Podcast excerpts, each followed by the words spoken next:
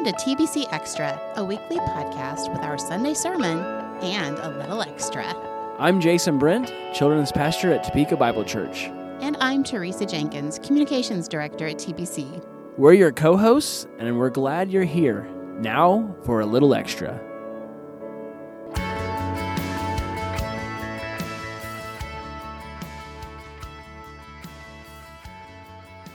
Oh, Teresa, we're back with another extra. We sure are, Jason.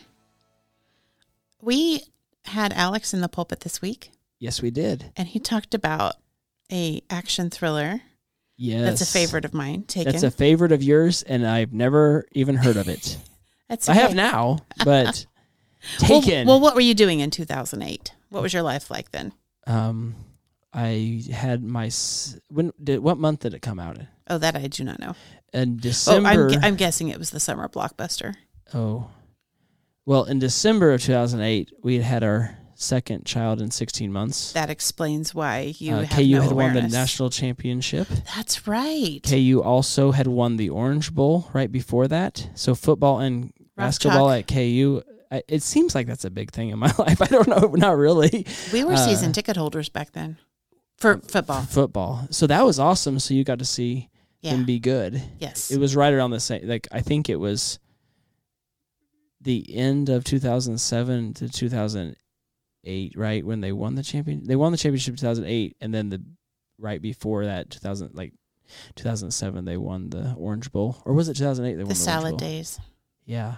So they I were good. They 2008 was. they we have had a T-shirt at home. They had a that, uh, successful football season and basketball season. Yeah. in the same sports year, which I think is the only time I remember KU ever doing that. So that was exciting. It was. Uh, not as exciting as Taken, maybe. and strangely I, has nothing to do with our sermon, but well, there but we that's go. what was going on in my yeah, life. it, so that explains why you didn't watch this blockbuster movie yes, with Liam does. Neeson. So yeah, but we did because our son was eight by then or seven by Yeah. then. So clearly we did not take him to this movie. But anyway, I want to ask you a good question All right. because we're talking about the series. Good question. Yes. And I'm sorry, but this has nothing to do with the movie Taken because you haven't seen it. that's so great. change of plans. Um, it's a story.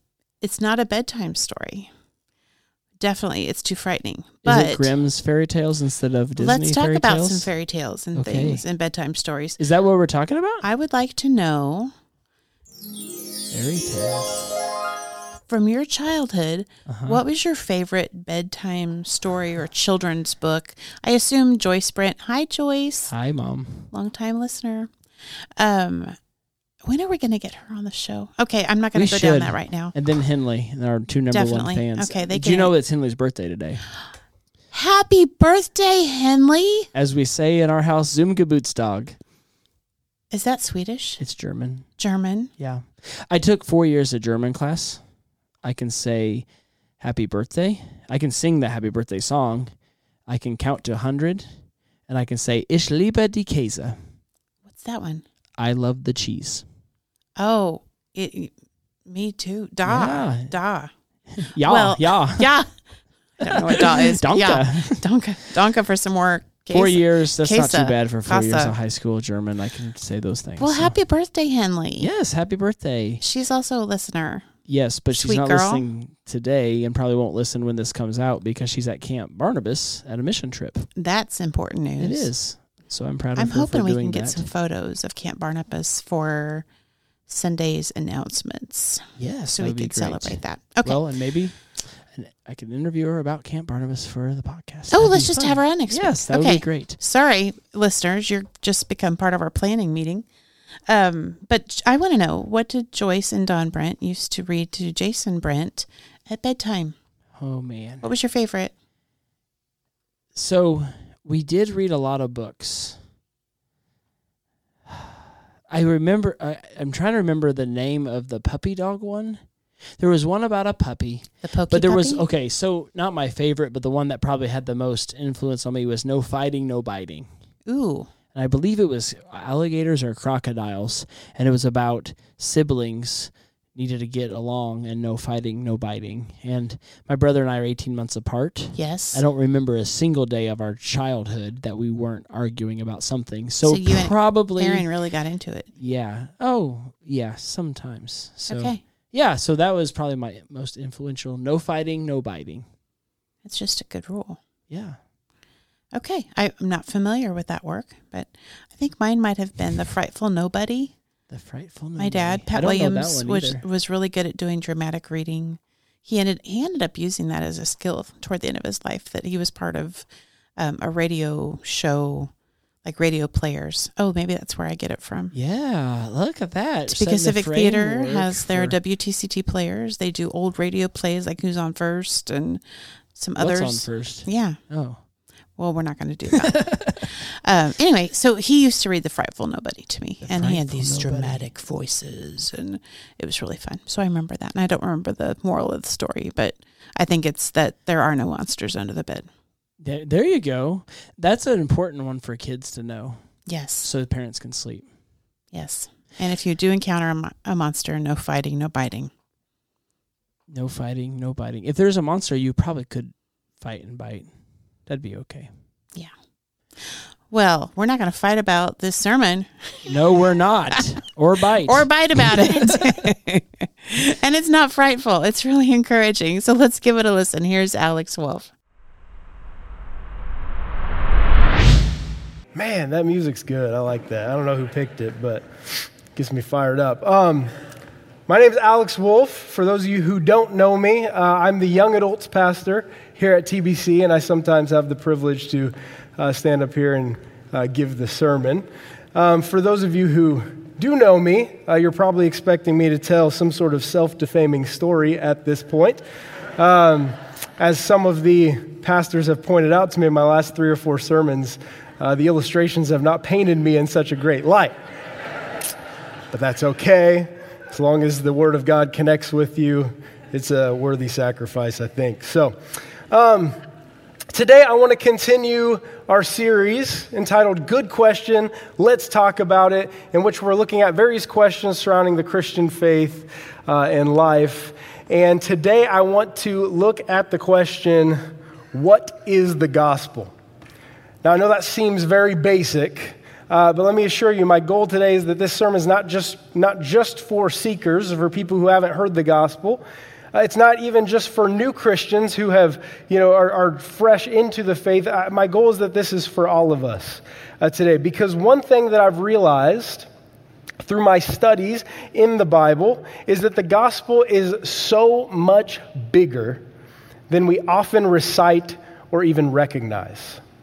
I want to argue that we often overemphasize one part of the gospel and we neglect others. And as a result, our gospel isn't very compelling, neither compelling evangelistically nor compelling as we preach it to ourselves and to one another. So uh, it's sort of like this Twitter stream that I found. A, there's a hashtag on Twitter that was trending a while back, and it's called Explain a Film Plot Badly. Uh, so here's one example. Uh, is, uh, this is Harry Potter, of course, if you're not familiar. And the explanation of this plot is a noseless guy has an unhealthy obsession with a teenage boy. Now, that's true. That sort of captures what's going on, but it doesn't capture the whole thing. It sort of falls short. Uh, how about this one? Uh, man destroys family heirloom. Again, doesn't quite capture the whole picture. I like this one, very Kansas friendly. Uh, hitchhikers with self esteem issues get lost in the woods and meet a televangelist who is a fraud. right? Pretty good. Uh, this is one of my favorites. Uh, miserable billionaire terrorizes a mentally ill man. right? Uh, the point is uh, oh, wait, we got one more. Look at this. A single father tries to end world hunger with his rock collection. That's the Avengers, by the way, the most one. Um, just like these horrible plot summaries are short versions of the gospel, I'm arguing, namely, you know, Jesus died for our sins so that we wouldn't go to hell, is hardly compelling because, like these, it has no context. And so it needs to be more than this. So today, I want to deal with the question what is the gospel, I want to answer this question by talking with you about what I think a short version of the gospel is that contains most of the crucial parts that we often miss. Uh, so, to spoil it for you, uh, the gospel, I believe, is the whole story of the Bible, and I believe that every part is crucial for our understanding of what the gospel is. Uh, this reminds me of Jesus on the road to Emmaus, and saying that some of you know exactly what I'm talking about. From Luke uh, 14, starting in verse 13, uh, Jesus has died and he has rose from the dead, and two men are walking from Jerusalem to Emmaus, about seven miles away. Uh, so it's, it's a bit of a hike, and they're talking about all the events that have happened in Jerusalem over the past few days. Uh, and Jesus, in his resurrected body, appears to them and says, What you talking about? And they're like, Are you the only guy in Jerusalem that has no idea what's been going on the last few days? Well, tell me about it. You know, and they proceed to tell him all the things that happened and that, and that they have found his tomb empty. And Jesus in verse 25 says, O foolish ones, and slow of heart to believe all that the prophets have spoken. Apparently, they were supposed to know something about the, what was going down through the scriptures. Was it not necessary that the Messiah should suffer these things and enter into his glory? And this is the part that I really want to focus on. In beginning with Moses and all the prophets, he interpreted to them in all the scriptures the things concerning himself what it must have been like uh, to be on this road with Jesus as he, starting with Moses and going through the whole Old Testament, explains the gospel to these men in seven miles. Uh, it must have been an amazing uh, thing to hear. So, my goal today is to show you uh, why every piece of the biblical story is important and must be represented in some way in our shortened versions of our gospel for our own sake and for the sake of those who will hear our gospel for the first time. But in order to understand all the parts of the Bible and why they are important, uh, we need to first understand how story works and how all the elements contribute to the whole thing. So I want to take a look at an example for illustration purposes. So we're going to be talking about the story of the Bible today as the gospel. Uh, and I want to take our illustration from this movie, Taken. Uh, some of you might be familiar with it, starring Liam Neeson.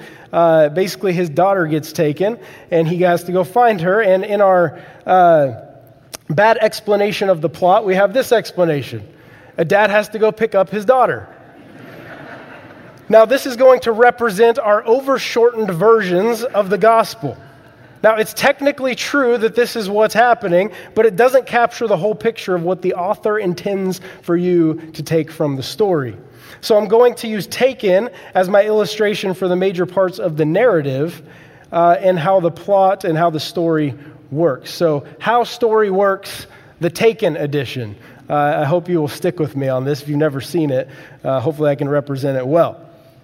Uh, so, how does story work? Well, uh, to begin with, uh, it has a happy beginning and a happy ending. We call this the setting and the denouement. Right? The setting uh, is, is often something that's going well, and then the ending often reflects or restores the beginning, but usually it's even better in the end.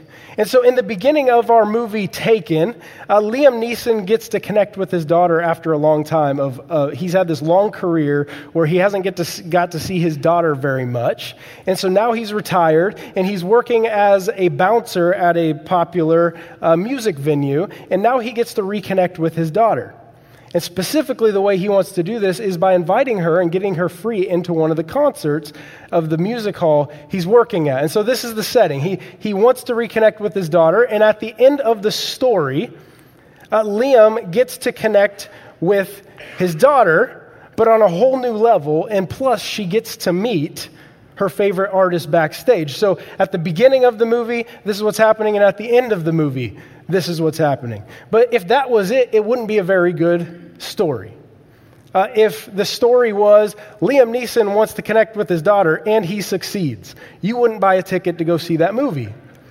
right? Uh, but what happens in story is a problem arises by the hands of an antagonist. Now, Liam Neeson in this movie is our protagonist, uh, and an antagonist, a proper antagonist, is diametrically opposed to the protagonist of the story. In the movie Taken, uh, the antagonist arises as a trafficker. Uh, so Liam's uh, daughter travels to Europe with a friend, and they get kidnapped by sex traffickers. Uh, and uh, the uh, daughter calls Liam, and at that moment, the man is taking her, and the antagonist picks up the phone. And so he, he introduces himself as the antagonist um, because he is putting in jeopardy the protagonist's happy beginning. And so he initiates a conflict for Liam. And namely, the conflict is that, uh, on one hand, his daughter is now in sex slavery. That's not good. But the main problem for Liam is that he can't connect with his daughter now, and he can't take her to this concert and show off. That's really what's going on here. Uh, so, this is the happy beginning, and it's all been stripped from him by the antagonist. And so the next part of a good story is what we call the plan. The plan is also called the philosophy of the protagonist. And this is very important to any narrative, to any story, because the plan or the philosophy of the story reveals the character of the protagonist. In other words, you get to know the protagonist's character as he responds to conflict. We're not totally unfamiliar with this concept when I was working in insurance. Um, we would often hear uh, your character comes out as you respond to rejection. So if somebody says, I don't want to buy from you, uh, are you going to quit or are you going to press on? It's going to show you what you're made of, right? And so this is what's happening in story. As the main character responds to conflict, he's going to show what his character is about. And so Liam Neeson's plan or his philosophy is revealed in his famous statement in this moment while he's on the phone, hearing the antagonist breathing on the other side. And he says these famous words I don't know who you are. I don't know what you want. If you're looking for ransom, I can tell you that I don't have money. But what I do have are a very particular set of skills. Skills I have acquired over a very long career. Skills that make me a nightmare for people like you. If you let my daughter go now, that will be the end of it. I will not look for you. I will not pursue you. But if you don't, I will look for you. I will find you. And I will kill you. This is his plan of action. This is what he intends to do to fix his problem. This becomes a very important piece. And in this statement, his character is revealed. Namely, uh, he reveals his particular set of skills that he has. He talks about this. Second, he reveals his love for his daughter. Uh, he reveals that he's willing to go to great lengths, even risk his life, to save his daughter from this sex trafficking. Uh, and we also learn in this case that Liam Neeson is vengeful. He wants to, he's going to avenge his daughter being taken. Right? And so the next part of the story we have is called the response to the conflict. We also call it the rising action. And the rising action is basically uh, playing out the philosophy statement, the plan. So he's already said everything he's going to do. Now, the rest of the story is just giving you the details of how he does that. And you're going to watch now as he does what he says, and you're going to see whether or not he will be successful. And you're going to see what he means by his particular set of skills. Right? So he shows his skills, uh, and ultimately he finds his antagonist right? He, tra- he chases him down, uh, even in the most unlikely of odds. He finds this man, uh, and then the resolution or the victory comes. He kills the antagonist just like he said he would do. And he recovers and he saves his, jo- his daughter just as he said he would in the way that he said he would do it, using his particular set of skills that are pretty awesome if you watch the movie. But just go check it out. Take my word for it. Um, but the important thing to note is this is not the end of the story. The resolution, the victory, it might be the great climactic moment, uh, but remember the setting. See, he saves her and he kills the guy. He carries out his plan, sure, but the setting, the happy beginning, saw him getting to reconnect with his daughter. And if the story ended at this point, where he was just going to, you know, save her and then, you know, cut scene, go to credits, it wouldn't. it would render the setting void. But what we're trying to get back to is how it started. So he saves his daughter, uh, but then we get to the result. That is the happy ending. This is the, called the denouement. And uh, this is living in light of the victory and restoring the setting. Uh, in, the, in the movie Avengers, the great climactic moment is when they finally defeat uh, these aliens in the city of New York. But that's not the end of the story. Right, at the end of the story, they, they, the denouement is the peace and the restoration that they get afterwards in light of their victory. So in Liam's case, not only does he now have newfound relationship with his daughter because she now trusts him, he now finally gets to take her to the concert he promised in the beginning, but with a twist. He gets to take her backstage and she gets to meet her favorite artist. And so now the beginning is restored, but with way better uh, results than what we could have ever imagined at the beginning. Right? So, can you see how that short version of you know, a father picking up his daughter uh, doesn't just tell, doesn't tell you why he needs to pick up his daughter or if he succeeds? And therefore, it's not a compelling summary of the plot. Well, I want to argue that the Bible follows a similar plot structure. Uh, so we're going to look at uh, using these elements at the story of the Bible. And, and remember this plan down here, this philosophy that we said the protagonist has. When you get to the end of the story, you might have heard people talking about the moral of the story. What is it the author wants you to take and apply to your life? Uh, that's what the plan is. The plan often ends up as the moral of the story right? Namely, that, Nia, that Liam loves his daughter so much that he's going to go to great lengths to save her. That's the moral of the story, right? Uh, and so the Bible is going to follow a similar plot line. Uh, in the biblical story, there's a great beginning and there's a great end. At the beginning, man is ruling from the garden, and at the end, man is ruling from the garden. Let's look at Genesis. Uh, in the be- Genesis 1 1, in the beginning, God, God is introduced as your protagonist. He's your main character of the story right? And then he goes on to say in Genesis 1:26, this is his purpose statement for creation. He says, Let us make man in our image, according to our likeness, and let them rule over the fish of the sea, the birds of the sky, over the cattle, and over all the earth, and over every creeping thing that creeps on the earth.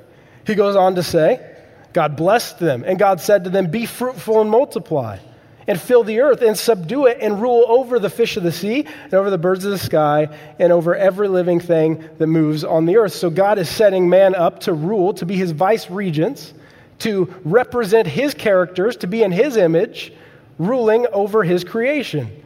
And at the end of the story, we flip to the end of Revelation, and the line is, They will reign, that is, men, with the one man, Jesus, will reign or rule forever and ever.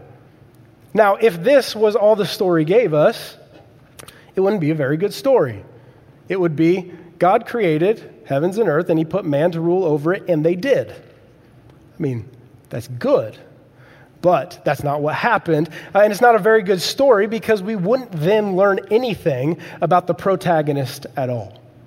And in, this, in the case of the Bible, the protagonist is God, and He is the whole purpose for the story. And the whole purpose of the story is so that you can get to know Him, truly know Him, to know His character, what He's like, so that you ultimately, in the end, can be like Him too. Uh, so the Bible will follow a plot line. And so the setting is this that God has created man and woman to rule on his behalf according to his word, according to what is good and right in his eyes, mimicking his character system, ruling over all of the living things on the earth, the beasts of the field being the bottom of the rung here. This is the saying. This is what he, they are to do. And they are to multiply his image. They are to, that, to have children and teach them how to also represent the character of God. And in doing so, they are to fill the earth with image bearers. This is their task. And, and they are not to eat of the tree of the knowledge of good and evil, or they will die. And so this is the word that God gives them, and they are to operate according to these words. Uh, but, like any good story, an antagonist shows up on the scene. And remember, the antagonist is diametrically opposed to the protagonist. And Satan identifies himself in the biblical story as such because God says, The day you eat of the tree of the knowledge of good and evil, you will surely die. Satan comes on the scene and he says to Eve, the exact Hebrew phrase that God had said, You will surely die. Satan says the exact same phrase with one word difference lo, which means not. You will surely not die. And remember, the Word of God is the very thing that man and woman were to operate by. And so Satan comes and he says the opposite of God. And the question is will man and woman listen to God's words or will they listen to the words of the serpent? Uh, so the serpent arises from the beasts of the field and he gives him his word. And instead of operating according to God's word, man and women choose to operate according to the word of the serpent. And in doing so, instead of being in God's image, they create gods in their own image. Right? And so Satan has introduced a conflict for the protagonist, namely that God's rule through man has been reversed. Whereas God was to uh, to, to, or man was to rule in God's image over the beasts. Now the beast is ruling, and man is creating gods in his own image. This is not good. This is a conflict for God's plan. So it's exactly flipped on its head. So the next part of the story we should expect would be God making a plan. God's going to make a plan to reverse the whole thing or he's going to respond to the conflict in some way, shape, or form. So, this is the philosophy of God. This is how his character is going to be revealed. And we find this section in Genesis 3:15 through 21. And in this section, God starts out by cursing the serpent and prophesying his death. He says, One is going to come from the woman, one of her descendants is going to come, and he's going to kill you, Satan and you're going to crawl on your belly all the days of your life. You're going to eat dust. This is what's going to happen. I'm going to put somebody new from the woman who's going to kill you because Adam didn't. And then he turns to the woman and he says, uh, From you, a new ruler is going to come, a new Adam. Your husband failed, uh, so a new Adam is going to come, and he is going to rule. And he's going to do it right. He's going to rule in the image of God, just as Adam failed to do. And he turns to the man and he talks about. Uh, Cursed are you from the ground. You're going to return to dust because you were created from dust. But it's interesting what happens. God had said, if you eat of the tree, you will die that day. And he doesn't. He doesn't die that day. Something dies that day, but it wasn't him. And so God offers him mercy. He didn't die that day, but he provides a substitute for Adam and he covers him with skins, with garments. And so we learn about God as he brings this plan to action. His plan uh, in fixing this whole thing is taking out the man who disobeyed, taking out the serpent, bringing a new Adam who's going to rule according to how he said it was going to be done. Uh, and so now we learn about God as he's going to do this. He's merciful, he's compassionate, He's slow to anger. He's abounding in steadfast love. And so we look now to the rising action, the implementation of his plan, which goes from Genesis 3 to the book of Revelation. All that's happening in those books, I shouldn't say all that's happening, but what's happening in those books is the carrying out of God's plan to fix the problem. Uh, and so he's going to bring forth a new Adam. And so we're watching as he brings forth judges and kings and priests and prophets who will kind of stand in this place prototypically. Uh, but mostly, we're watching how his philosophy plays out. It's filling in the details. He says that he's compassionate, merciful, slow to anger, abounding in loyal love. And now we're going to watch to find out just how compassionate he is. We're going to watch and find out just how slow to anger he actually is. We're going to watch and find out just how far he's willing to go with his loyalty. Um, and so, uh, how does this rising action play out? Uh, what are the details? Well, I mean, we'd have to go through the entire Bible to get all that, but uh, I'll tr- do my best to summarize it very quickly. So I'm going to create a different line that's going to represent the rising action. So, Genesis 3, God promises that a new Adam is going to come, and he's going to fix the whole thing. He's, he's going to reverse it back the way it was meant to be. Uh, and he repeats this promise to Abraham in Genesis 12. And he says, just like Adam uh, and Eve were meant to rule uh, over the beasts of the field according to what was good in God's eyes, so now Israel, this nation that God is going to make through Abraham, is going to rule over the nations according to what is good in God's eyes. And this nation, Israel, will now bring forth this new Adam to be their king. And so now we're watching as God raises up this nation and puts in prototypical rulers who will tell us something about this ruler who is to come. So Joseph is the first to sit in this place, but he's not the guy because he dies and he doesn't raise from the dead. Uh, and then Moses comes on the scene, and he is a prophet who speaks face to face with God. And you're thinking, okay, this is a good sign. And not only that, but Moses is, is delivering Israel from Egypt with God's help, of course.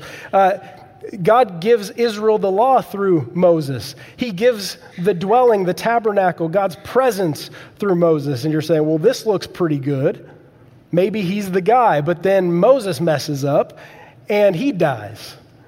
Uh, and then Joshua comes on the scene, and Israel is becoming this great nation, but they don't have a land yet. And so Joshua takes Israel into the land. He's destroying all the seeds of the serpents in Canaan, right? And you're thinking, okay, maybe it's going to happen now. And then Joshua's out, but they have the land. And so now Israel's finally in their land. They're a great nation. They have all this equipping. And now all they need is their king, their ruler, so that they can bless the nations. Right? Uh, and so judges arise. And the job of the judges was to make sure, like the new Adam would in the future, make sure that everything operates according to what is good and right in God's eyes. Make sure that everything operates according to God's word.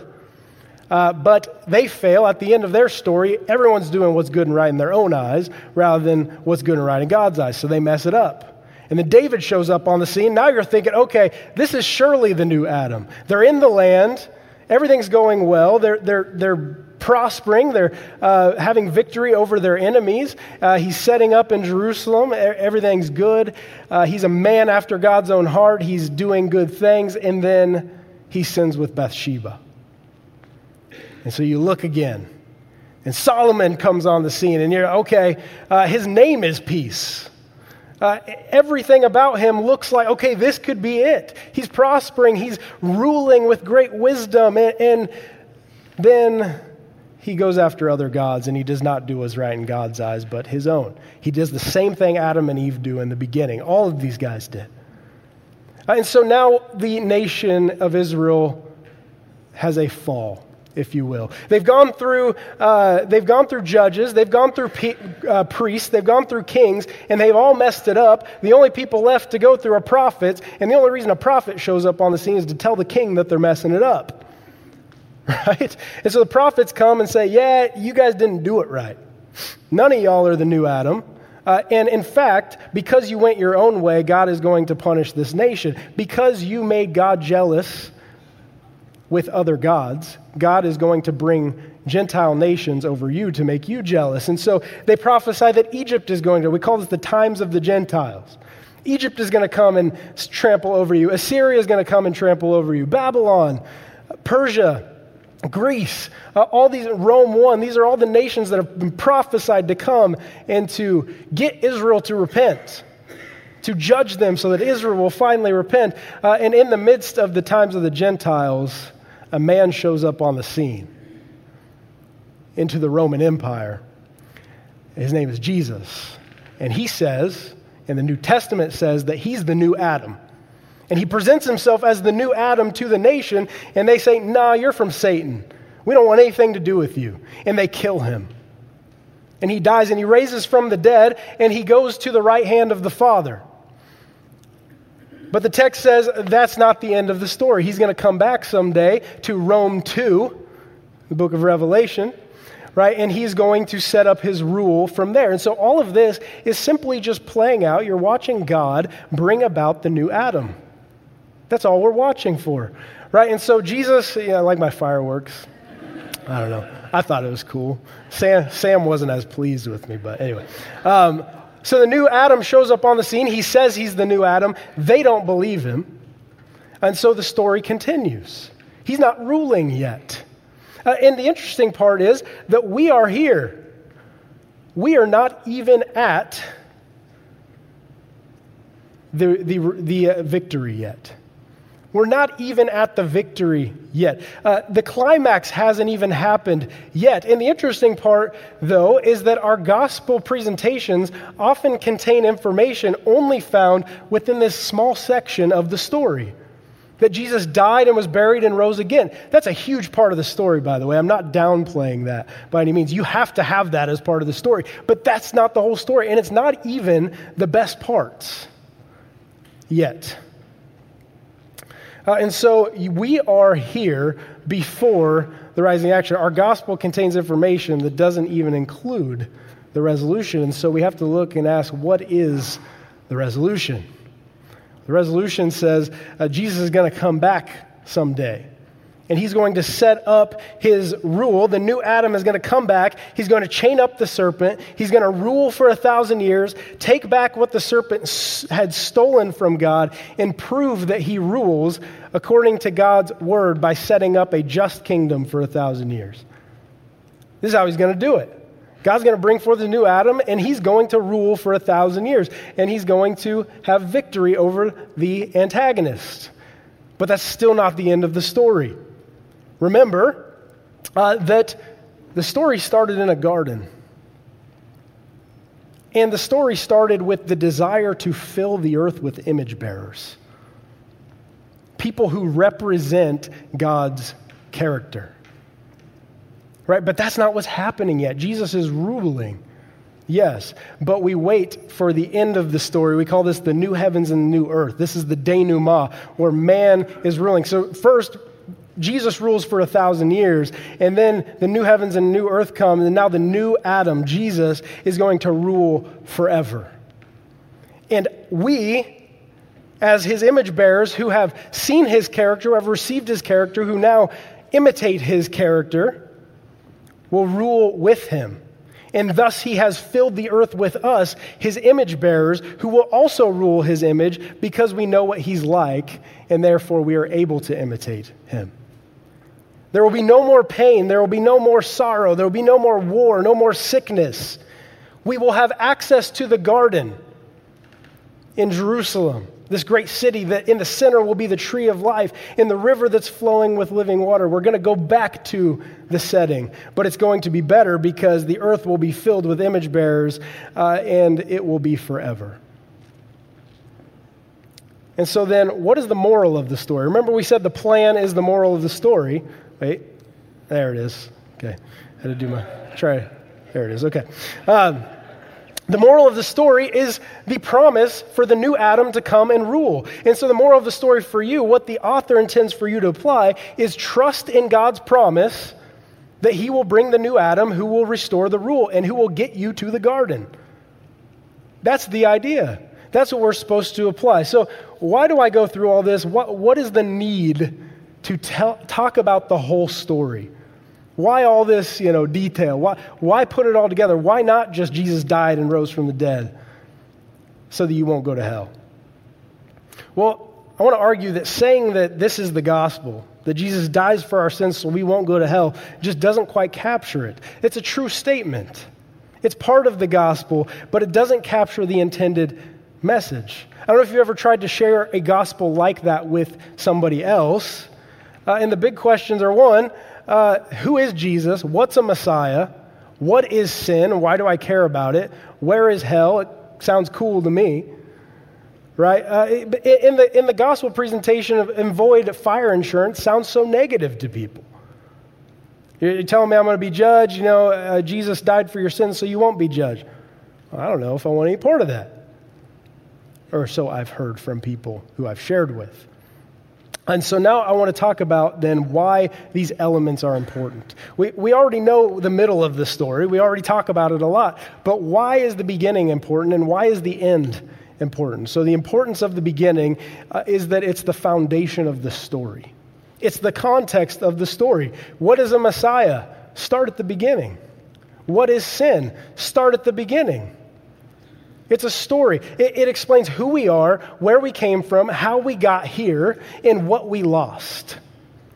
Uh, most people hearing the gospel, I, I, came in contact with this a lot in college, and when you ask, you know, why do you think you're going to heaven, they say, because I'm a good person. Right? And they don't understand the need for what Jesus did. They say things like, well, I mean, thanks, bro, but I didn't ask him to die for me. I didn't think I needed it right? But story, if you start from the beginning, has an amazing ability to make you feel the loss, to make you long for restoration along with the other characters of the story. And the interesting part is, this is actually our story too. And so I'm urging you to make people feel the loss that the story presents. Define what sin is and why I am a sinner. It's not just that I do sin, but that my very nature is so selfish that I'd rather make up my own definitions and listen to the definitions of the culture of Satan uh, than rule according to God's definitions. Because that seems more beneficial to me. You see, then people can maybe see it a little bit. You know, oh, I, I I may think I'm a good person in my own eyes, but it's God's definitions that matter for a people designed to rule according to His word. Uh, so the goal is to help people get this by preaching the beginning of the story, so that the fact that Jesus died for your sins and was rose from the dead actually means something. And then, why is the ending important? Uh, I have basically one word here, and it's hope. It describes where we are going, how we're going to get there, and what we will receive back from the setting. Um, you know, in seminary, when I got into seminary, I was, had been studying end times, eschatology, for quite some time uh, because I was always taught growing up that when you die, you go float on a cloud somewhere right? You know, and I'm just like, well, I don't want to do that that bad. Um, it, doesn't sound that fun. My legs will probably get tired. I don't like singing too much, uh, and so it just. Uh. But then when I got into eschatology, it was like, well, no, you're going to rule with Christ forever and ever on the earth, and and it, it came alive to me and, and it built my hope. And so I, I was really excited about it, and I wanted to show that I could parse eschatology with one of my professors. Uh, I couldn't, but I tried. And uh, I came up and I'm like, Doc, you know, I had these ideas about eschatology, and I was talking to him, and he's like, You know, Alex, um, the only thing eschatology and end times is good for is hope. I'm like, okay, well, I agree with the statement that that's what it's good for. I disagree with the tone right? Implying that, oh, you know, hope is just some marginal thing that Christians need on the side. That's not true at all. If you've read the New Testament, hope is the central motivating factor of the Christian life. Hope is very, very powerful. It's the reason that you endure in your faith because we know the end of the story. We know it's coming. Um, it's a bit cliche, but there's a there was an experiment uh, performed by a John Hopkins professor uh, called the Hope Experiment. You may have heard of it, you may not have. It's kind of a gruesome experiment, honestly, uh, but nonetheless, cool point. Um, he took rats, some wild rats, some domesticated rats, uh, and he placed them in a bucket full of water. Uh, and he let them swim until they would drown, and he would record how long it would take them to drown. And, and, the average was, regardless of a domesticated rat or a wild rat, didn't matter, the average was somewhere around 15 minutes. Uh, they would just swim for about 15 minutes, and then they'd give up and they would die. They would drown. Uh, and uh, he didn't understand, his, his observation was that it seemed like they had more in them, but they realized that the situation was hopeless, and so therefore they gave up. And so he created this hypothesis that what if I pull some of that? What if I inject hope into the situation? So what he did is randomly, some of the rats uh, right as he was noticing signs of them drowning, uh, right as they were just about to give up, he would rescue them out of the bucket. He would dry them off. He would resuscitate them. He'd let them kind of recover a little bit. And then he would place them back in the bucket. It sounds cruel, I know. Uh, he would place them back in the bucket to try it again. And he found that they didn't just swim for another 15 minutes, they didn't just swim for another 30 minutes. It was somewhere like an average of 60 hours they just never gave up. And his observation, his application of this study was that hope is very, very powerful. When these rats felt that there was a way out and that the situation wasn't hopeless, they had the strength to press on because they believed that somebody could intervene and help them out because it's happened once. So I'm just going to keep going and trust that it's going to happen again. Right? The point is that hope motivates us. Hope is powerful, and without hope in our gospel, without the denouement, without the resolution in our gospel, we're going to have a hard time enduring when things seem hopeless. But if the end, if the victory and the denouement aren't a part of what you preach to yourself and to others, then you're missing out on the motivation to do the one thing that we are urged to do more than anything else in the Christian life, and that is persevere and help one another do the same. Because the end isn't here yet. The antagonist is still running rampant, he's still running the joint. We have need to persevere. And hope also motivates us to godly living today, or according to Paul, uh, we can suffer and we can sacrifice because we know that the end is coming and that all of that will be vindicated. Uh, so Jesus didn't just die so that you could avoid hell. He died so that you can rule with him forever on the earth and have access to the garden and all of its benefits, the tree of life, and the river that's flowing with living water. He died so that you can regain what was lost long ago. So I believe this gospel is not just for non believers or new Christians, the gospel is useful to all of us. And we must preach the whole gospel, the whole counsel of God uh, to others, and most importantly, to ourselves. Now, I understand that the whole story of the Bible is much more detailed than this, uh, and much more detailed than even this presentation. Uh, it leaves out a lot of details. Uh, but I believe this is what we are to pursue as believers. We are to continually deepen our understanding and our trust in His story and the ending that's coming. Uh, and if you need help with this, teaching the story and how it all fits together is, my passion in life. This is, this is what gets me out of bed in the morning. I love seeing the story come alive to people. Uh, and that's what story is meant to do. If read correctly, it's meant to come alive because through it you will see the character of God. Uh, so please don't hesitate to reach out if, if you'd like to go through it in more detail. But to close, um, I want to say this.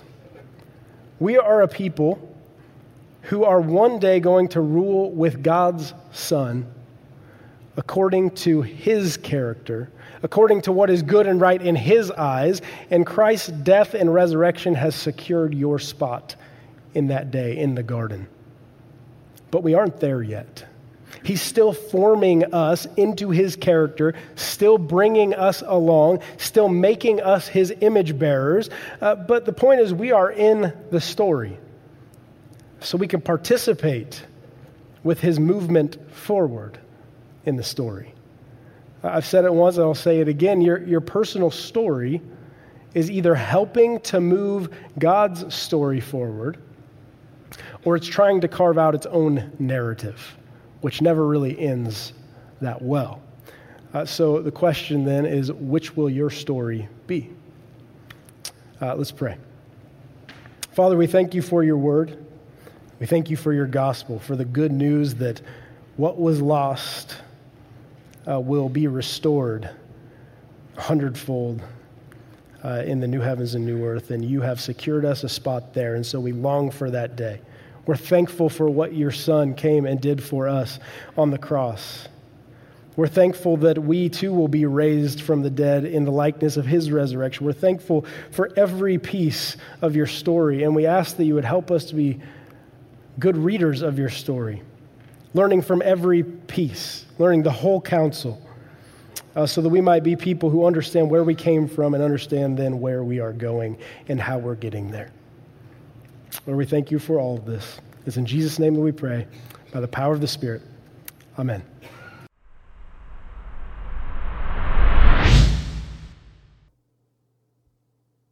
All right. What a message. Yes. And I was very taken by it. nicely done.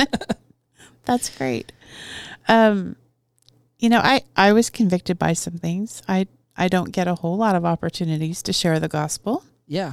but when I do, I probably don't do a really good job of explaining why the depths of why we need a savior, why that as you and I said earlier before we started recording, like at one time humans were perfect. For a very I'd like to really know How long? how long was that? Did it take us oh, very Oh, look, long to mess that up? Look, there's fruit over there, Eve. You know, the Genesis chronology on the first day, on the second day. I'd like to know How many days? on between- day yeah. nine. Yeah. I'd like to know that. That'll be something we find out when we go to heaven. Just like our good question from yes. last time. Yes. But That is an interesting thought, though. so at one time we were perfect. yeah, it was a perfect world. Yeah. And we messed that up. And so to, to explain that as part of the gospel without it, to fully explain the whole gospel, as Alex um, stated, but to do it in a way that doesn't detract or you know become a stumbling block for someone who's trying to hear this message that you're trying to communicate boy that really takes a lot of skill It does. And I, you know, I think interestingly, I got to explain or try to explain the gospel to a few adults. I usually am talking at church setting to children and Sure. some families, but mostly children. Uh, but I went to had the privilege of going to lunch with uh, a few excavators. Uh, so, are, are we talking to- that's their profession yeah, they're okay uh, digging some holes in my yard oh and yes so um, we went to lunch, and it was interesting to hear their idea of God, and uh, hear their because they knew I was a pastor. So of course that's always a fun thing, like, "Hey, watch your language. There's a pastor around," you know, kind of thing.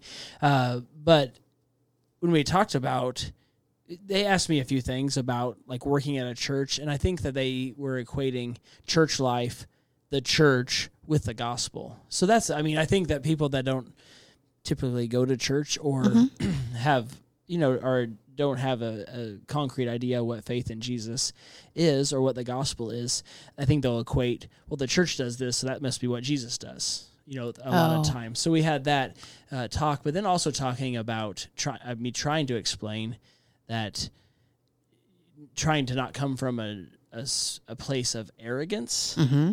Like I'm no I'm I'm a sinner. Like to try to explain that, and they're like, well, but no, you don't do anything wrong. I'm like, no, but sin is missing the mark, and sin is not living up to a perfect standard the way that God can, and God cannot be mm-hmm. in the presence of any sin.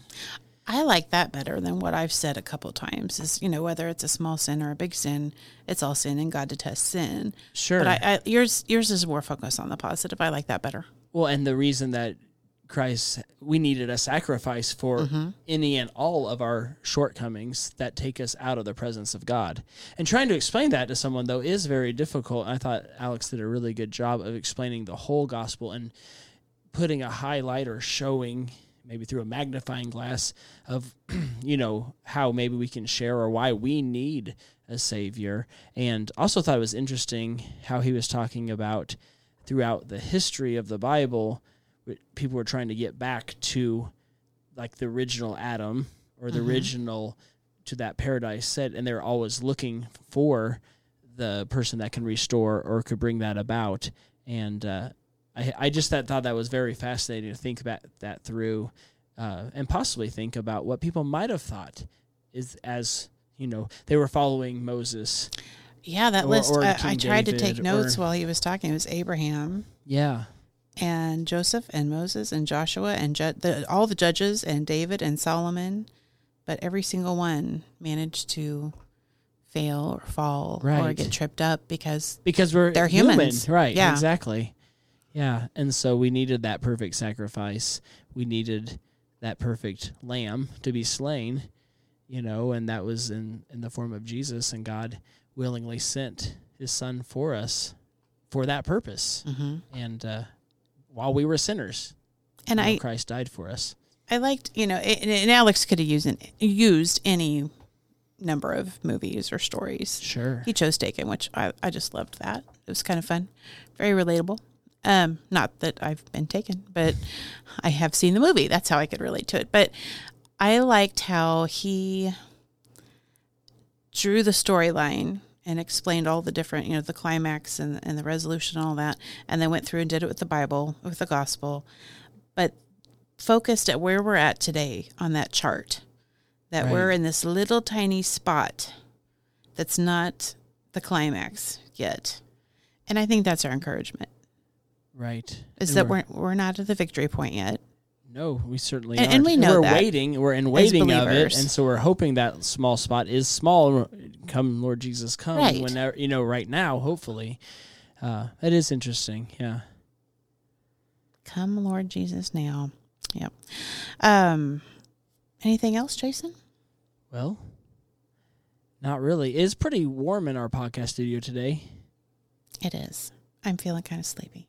Probably be like the I need a bedtime story. Oh, speaking of bedtime stories, yes. I, I want to give this credit to Joyce and Don Brent because when we were off mic, Okay, so yeah, you asked me about Bible, or you asked me about stories that were told, and my mom read a lot of stories. Mostly, I remember the nap time story stories, but I do remember uh, going, getting ready for bed, and several times, specific memories of uh, us doing devotions before bed, talking about either Bible passages or Bible stories, and my dad getting his guitar out and singing some Bible songs, and uh, I will not hurt everyone's eardrums by singing those songs, but I remember them, and they're all basically from from, from Scripture. So yeah, those were good, good memories.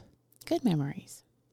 I was going to say it's really hot in the podcasting studio today. In fact, we could probably bill it as the Sahara of the Midwest or of Kansas. The Death Valley of Kansas. We're not there yet. Give us another couple weeks, and maybe it'll be more Maybe like so. more like that. It's kind of warm. Yeah, but we might be moving soon, which our listeners could probably care less about. But not Probably different things we talk on here, Uh, probably it's all extra. uh, That's why it's all of. extra. Extra. Extra, extra. Well, um, listeners, if you're still with us, God bless you. Get a life. I'm so sorry that you're still here uh, and didn't just sign out after the sermon. But you are, if you are still listening, we would like you to email us and tell us uh, what challenges you have when you're sharing the gospel with someone, Yes. um, the whole gospel. Or tell us of a success story. Tell us some tips and tricks you have. Be encouraging. You know who I'd like to hear from is oh dear, and as soon as I said that the name blanks. He leads a door to door ministry that they go knock on doors and they develop relationships. I am really upset that I am not remembering this name right now. Uh, Ed Kern, thank you, Lord. Ed Kern. Um, they go door to door in different neighborhoods and they build relationships. I mean, they don't knock on the door and someone answers and this they say, you know, when you die, you're going to heaven. It's not like that. Right. It's they build relationships with these people. They pray with them, and um, through that relationship building, they share the gospel, and they have led people to Christ. God has led people to Christ through them. Yes. Is, I've been really I've actually say it. been contacted by people I know in Topeka asking if I know who Ed is because he'd come to their door. So Wow. yeah. That's well, great. God bless him and his ministry. And uh, hopefully, we'll be telling you a little bit more about something like that statewide that's supposed to be happening in Kansas soon, where we adopt our neighbors, our neighborhoods, and build relationships with them and share the gospel with them. But that's not for today. That's something I'm extra. excited about that. That piqued my interest. All right. One little teaser. Podcast down. Thanks for listening. Be sure to subscribe on Apple Podcasts, Google Play, Snapchat, or Twitchfoot, or wherever you get your podcasts. You know, some of those aren't real, right? Maybe. Okay. Well, we drop an episode every Friday, and on the first Friday of each month, we'll have an extra, extra, Extra, extra! with pastoral teaching, inspiring stories from TBC Connect magazine, and encouraging tips for dealing with life's challenges through a scriptural lens. Did you really have to do that? yes.